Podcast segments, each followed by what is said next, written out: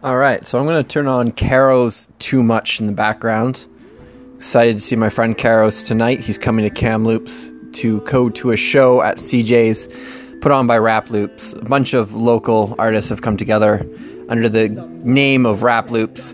And uh, Caros is coming from Kelowna to support, but he's also going to be coming back to town this month to open for Snak the Ripper and Lil Windex Quake Matthews. So that's going to be a pretty awesome show. Pretty excited for that. And too much, I don't know, the the lyrics behind it mean a lot to me. And the fact that uh, it was created by Caros means a lot as well. So I found myself listening to it a lot and making a lot of memes with it because it's now on TikTok. Shout out TikTok, Cameo the Goat, out.